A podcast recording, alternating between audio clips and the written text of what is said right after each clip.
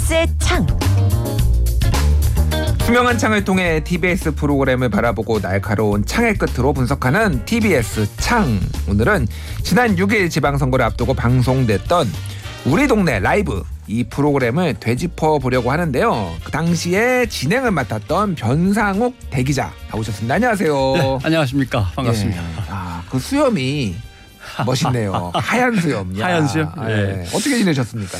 어, 그동안 이제 YTN에서 뉴스가 있는 저녁 진행을 하면서 한 예. 3년 이제 기간이 끝났고 음. 이 여러 프로그램에서 출연 요청이 있었는데 사실은 뉴스 진행 때문에 어, 다 고사하고 예. 거절했던 죄과가 있어서 음. 이제 끝났으니까 더 이상 핑계 댈 것도 없고 해서 예. 그동안 고사했던 방송 프로그램들을 한 바퀴 핑 돌았습니다. 예, 예. 되게 바빴습니다 오히려 더. 어, 그러니까요. 제가 제 유튜브에 어 제가 이제 사석에 사는 변상욱 선배라고 이제 부르는데 변상욱 선배 얼굴이 계속 올라오는 거야 유튜브에 얼굴이 뭐 이렇게 어디 자주 나와 저도 이러면서 유튜브에 들어가면 갑자기 내 얼굴이 떠서 깜짝 놀랄 때도 있긴 예. 있죠. 근데 초청에 응하지 못했던 미안함에 대한 표현이기도 하고 예꼭각 방송사의 제작 환경이 어떤지 실제로 가봐야만 음. 예, 지금 돌아가는 상황을 알 수 있어서 가서 한번 쭉 둘러보기도 하고 예. 역시 제일 큰 의미는 FA 시장에 나왔으니까 음. 몸값을 올리기 위해서 한 번 더 돌아보는 의미도 있고 그렇군요. 그렇습니다. 아니 TBS에 먼저 나오셔야지 지금 왜 바깥에서만 이렇게 돌다가 자 그리고 어쨌든 뉴스가 있는 저녁 하차하시고 그런 다음에 이제 뭐 게스트로는 출연을 하셨지만은 실제 이제 짧지만은 진행을 한 거는 TBS에 예. 와서 지금 그, 그 지방 선거를 앞두고 지방 선거를 좀 현안들 짚어보고 이런 프로그램으로 지금 돌아오신 거잖아요. 우리 예. 동네 라이브. 왜 TBS였는지 설명해 주시죠. 왜 TBS 네. 두 가지로 나눠서 설명해 돈- 볼수 있죠. 돈을 제일 제일 많이 줬나요? TBS에서. 어, 두 가지로 나눠 볼 수 있는데 첫째 미디어라고 하는 측면에서 보면 정치라는 게 정파 정치가 있고 정당 정치가 있고 지방 정치가 있고 예. 그다음에 생활 정치 그다음에 이제 좀 더 깊이 들어가는 어떤 생명 정치 뭐 이렇게 나눠볼 수 있는데 사실은 너무 정파 정치에 그동안 언론이 몰입해 있어서 음. 다른 것들을 다루지 못한 데 대해서 안타까움도 있고 아쉬움도 있고 약간의 에, 자책감도 있고 했던 건데 지방자치 프로그램 진행을 잠깐만 맡아주겠느냐 지방선거와 관련해서 해서 상당히 저도 에, 흡족스러운 요구여서 에, 선뜻 응했고요.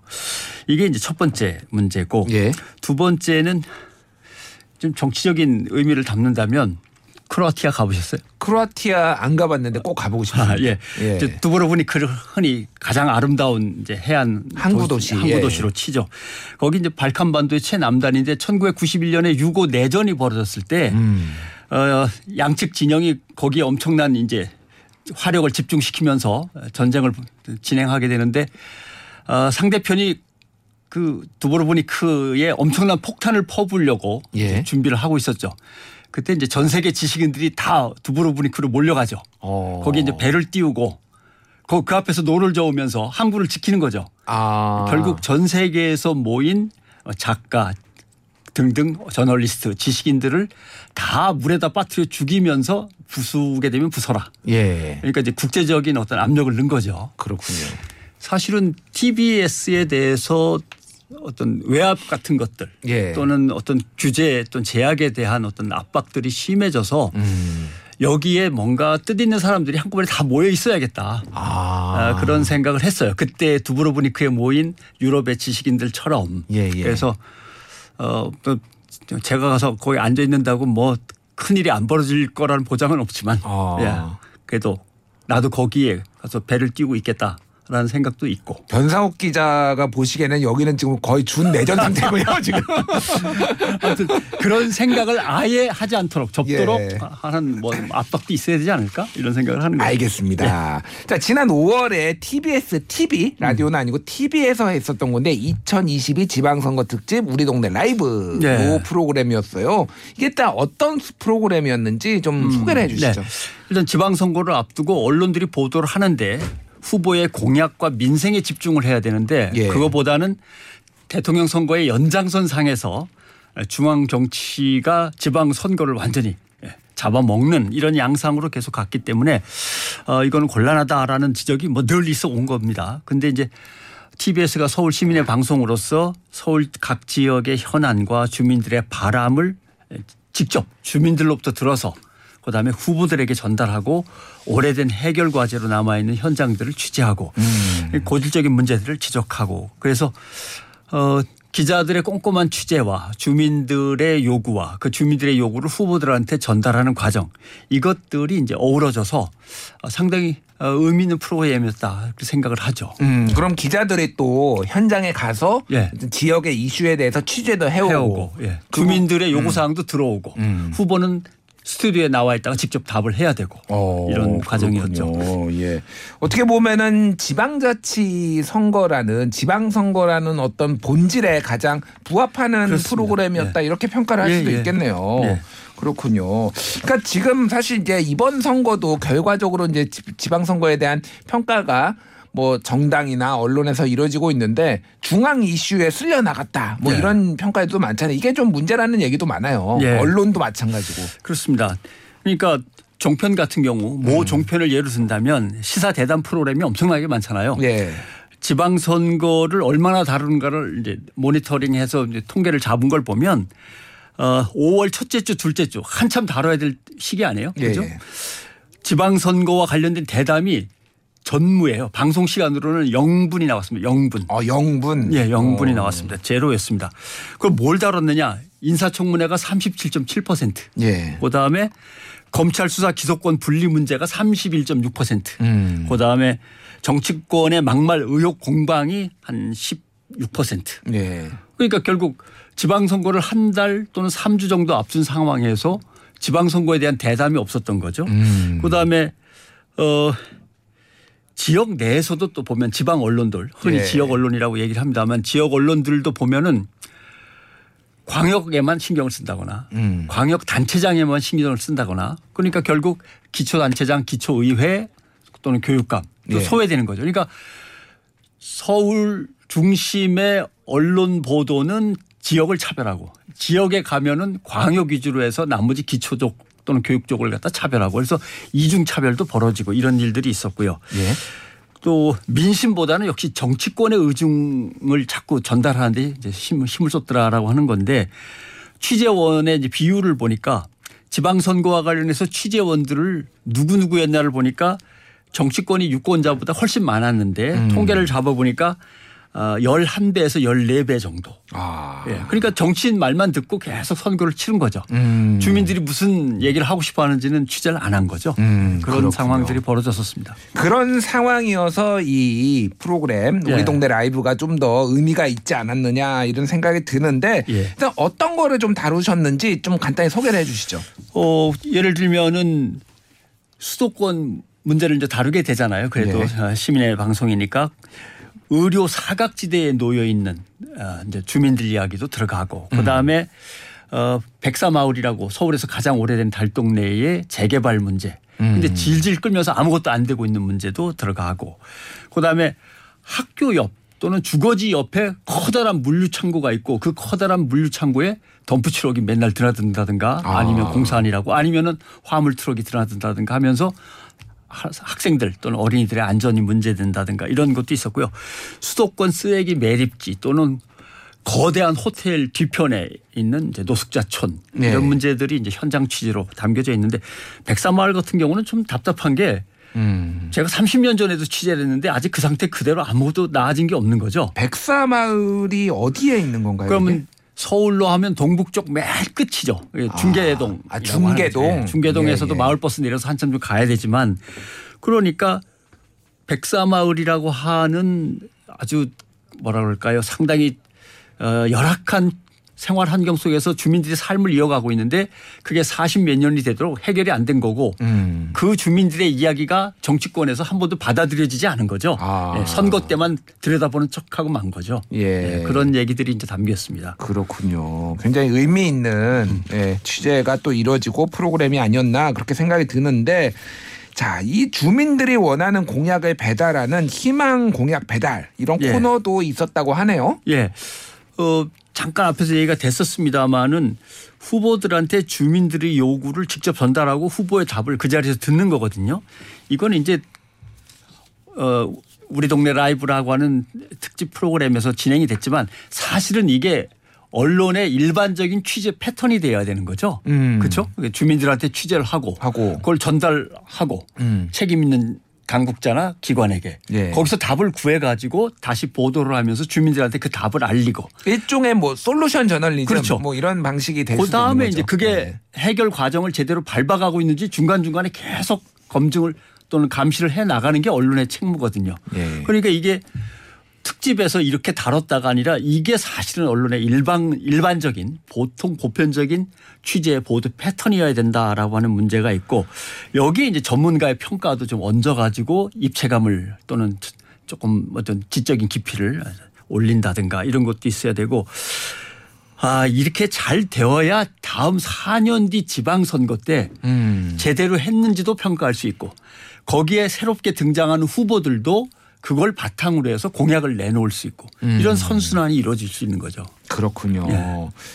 이게 뭔가 그러니까 사실 요 한 번 선거를 앞두고 한 번만 할 거는 아니고 예. 어떻게 보면은 좀 장기적으로 해야 되지 않을까. 그리고 그게 공약이 지켜졌는지 여부도 예. 예. 를 들면 또 짚어볼 필요도 있고 네. 그 다음에 다음 선거 즈음에서는 또 옛날 그렇죠. 뭐 이제 공약들이 어떤 게 있었나 뭐 이거 예. 정규 편성해야 되는 거 아닌가 이거? 그래서 사실은 서울만 해도 예. 20여 개의 구가 있는데 25개 국가 예. 있죠. 예. 그걸 다 못 다루니까 어. 음. 택도 없이 부족하다 라는 이제 생각을 했고 그리고 weekly 프로그램을 한번 만들어 보자는 이제 중간 의견이 나와서 어, 방송 특집 방송을 쭉 진행하면서도 만약에 정규 프로그램이 된다면 어떤 패턴이 좋을까 포맷을 갖다 같이 생각해 보기도 해서 다음 주부터 예, 정규 프로그램으로 오. 매일은 뭐 인력이 부족해서 벅차니까 예. weekly 그러니까 주간 편성으로 해서 시작이 됩니다. 그렇군요. 변상욱 어, 기자께서 예. 생명 연장의 꿈으로 혹시 이렇게 압력을 넣은 거 아닌가요?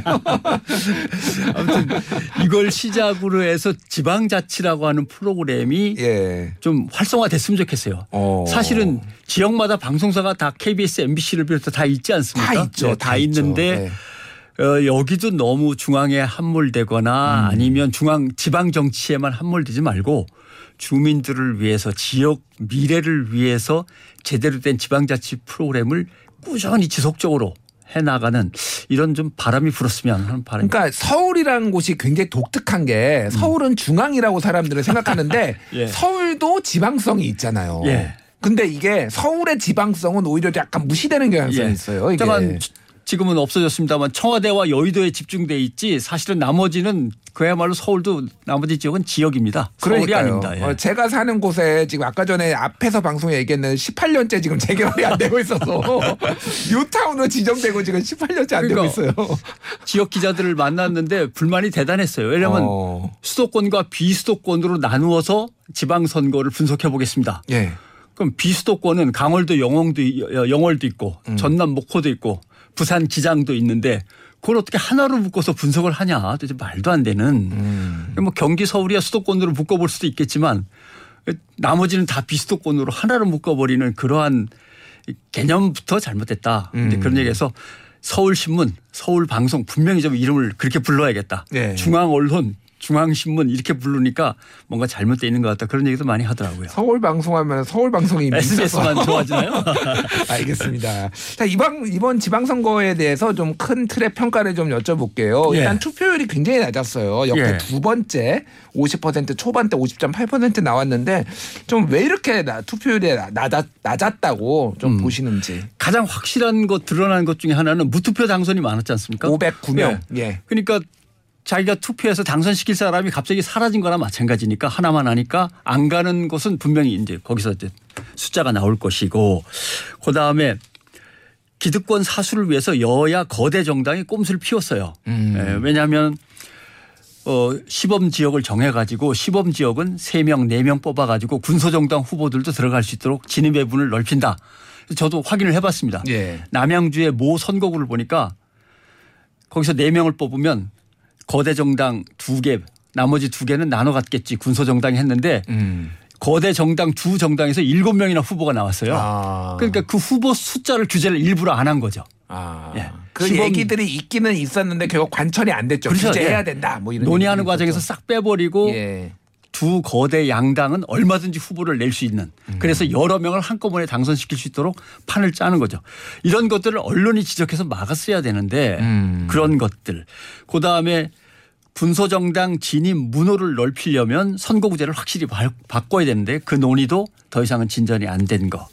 그 다음에 뭐 어떻게 보면은 이런 것들이 지방선거 보도에서 확실하게 드러난 문제고 지방선거를 다음 지방선거를 위해서 해야 될 언론의 과제가 주어진 건데 예.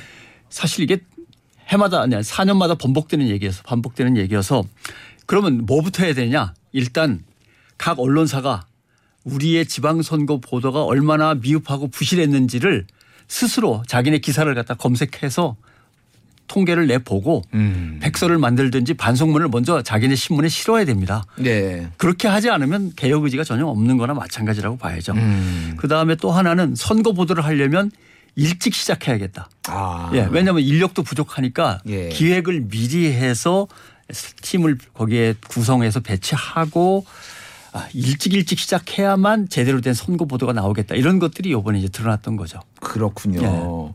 우리 동네 라이브 어쨌든 예. 일주일에 한 번 정규 편성이 됐습니다. 저도 이제 상당히 기대가 크고요. 이거 보셨던 우리 시청자 여러분들도 기대가 클 것 같은데 예. 앞으로 이제 어떻게 만들어갈지 그 얘기도 좀 해주시고 가고 좀한 예. 말씀 해 주시죠. 매주 목요일 오전 10시 10분부터 40분간인데 음. 시간으로는 좀 짧죠. 다 다루기는 어려워서 아무튼 최선을 다해서 만들어 보겠습니다마는 현재 지방자치는 대단히 미숙합니다. 예. 특히 지방자치한 지 몇십 년이 됐다고 하지만 지금의 자치는 기관자치입니다. 음. 지방의회, 지방행정청, 지방경찰청 각 기관들의 자치 때문에 지금 이렇게 속을 끓이고 있는데 실제로 주민 자치로 가려면 아직도 멀었습니다. 예. 예를 들면은 학교가 교육부로부터 독립을 했다고 치지만 학생 자치는 아니거든요. 그렇죠. 똑같습니다. 도청 시청이 중앙 정부로부터 독립을 했다고 치지만 지방 자치가 주민의 자치는 아니거든요. 음. 유권자이자 주권자인 주민들이 자기의 삶을 결정할 수 있도록 주민 자치까지 가려면 엄청난 길이 남아 있는 건데 언론들이 이 지방자치에 대해서 관심을 안 갖는 거에 대해서 아무튼 반성할 수 있도록 열심히 만들어 보겠습니다. 예. 역시 하, 훌륭하십니다. 그러니까 TBS의 이제 성격에도 어느 정도 부합하는 프로그램이 아닌가 저도 그렇게 생각이 들어요. 음. 네. 그렇습니다. 어쨌든 이제 서울시에서 처음에 만들어졌고 어쨌든 서울의 지역성을 기반으로 있는 프- 어, 방송사다 보니 뭐 전국 방송이기도 하지만은 어쨌든 그런 부분들이 상당히 TBS의 정체성의 강화에도 도움이 되는 거가 아닌가 생각이 듭니다. 어쨌든 예, 변사옥 기자가 오늘 나와주셔서 정말 감사드리고요. 앞으로 많은 기대를 해보겠습니다. 열심히 하겠습니다. 고맙습니다. 예, 감사합니다. 오늘 여기까지 들을게요.